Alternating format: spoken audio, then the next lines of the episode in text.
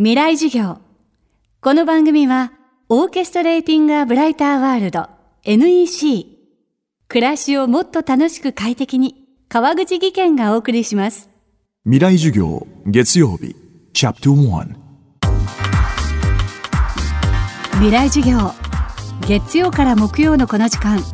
ラジオを教壇にして開かれる未来のための公開授業です。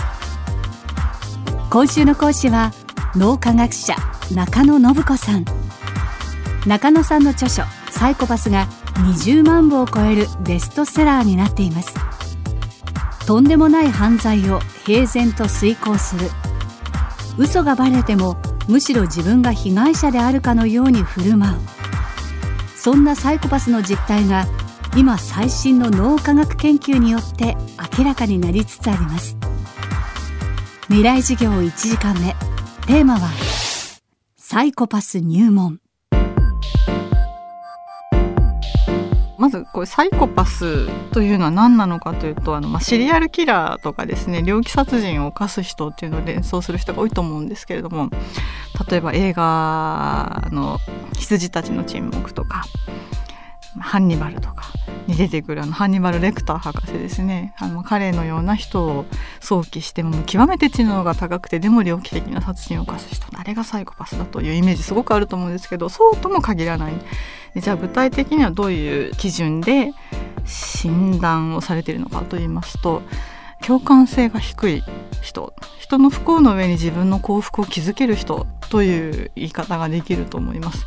これはあのアメリカのま DSM-5 っていう診断基準のマニュアルみたいなのがあるんですけども精神医学の、まあ、マニュアルがあるんですけどもそれにはサイコパスって項目が実はなくてあの反社会性人格障害という、まあ、カテゴリーなんですがこれに含まれるそういう人たちのことサイコパスです、まあ、反社会性が高い。でしかも共感性が低くて、えー、相手が痛がる顔を見て何とも思わないまたは滑稽だと思って笑ってしまうようなそんな人格の人たちのことを言います。えー、どうしてこういう人たちに興味を持ったかというとですねあの殺人のような犯罪を犯さないサイコパスというのが実は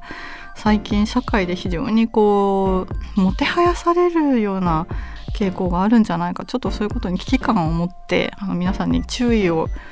促したいという意味もあってこの本を書いたんですよね。非常にサイコパスが魅力的に一見映るんですよね、えー、言葉も非常に巧みですし、えー、相手が何を欲しいかというのをすごくですね巧妙に見分けるんですね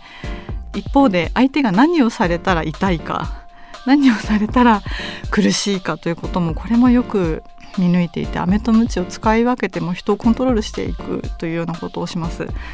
そんな危険なまあ、性質を持っているサイコパスですので真っ向から対峙しようとするともうこれはなかなか太刀打ちすることができないと。もう取り込まれそうになるかあるいは搾取されるかする前になんとかこの人たちとうまく共存していく術はないかそしてこのサイコパスたちを、まあ、うまく生かすと言ったらいいでしょうかねそういう何らかの意義を認めてその価値を生かしていくような方法はないものかという模索するという意味でもこの本をものしたという感じでおります。一方で犯罪を犯さないタイプのサイコパスに関して言うと例えば人の事情人の痛み人の喜び涙に全くこう無関心であってでなおかつそれをこう利用するような素振りを見せる人っていうのがいるわけですね。例えばもしかしたら会社の上司にこんな人がいるかもしれない。なんかこういたぶるように無理難題をふっかけてくる人とかねその人がもう本当に自殺を考えるような辛い状況に追い込まれているにもかかわらず、まあ、猫がネズミをねいたぶるようにいろいろな暴言を吐いたりとか優しい素振りを見せたかと思いきや陰で裏切るようなことをしていたりとかでその痛めつけられていく様を見て喜んでいるような人がもしいたとしたらその人はサイコパシーが高いと考えることができるでしょう。議論のあるところなんですけれどもこれが遺伝性かそれとも後天的、まあ、環境要因によって定まるものなのか。これはあの決着がまだついてないところです。ただ親子3代にわたってそういう資質が見られるっていう家系があることからもまあ遺伝の確率が高いでしょうねというふうには言われています。完全に100%遺伝ですとはちょっと言い切れない部分もあるんですよね。ちょっと研究結果もいずれの可能性もまだ含んでいるというところです。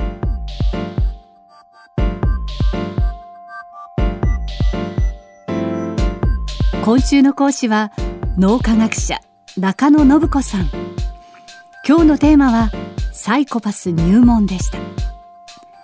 未来授業明日も中野信子さんの授業をお届けします。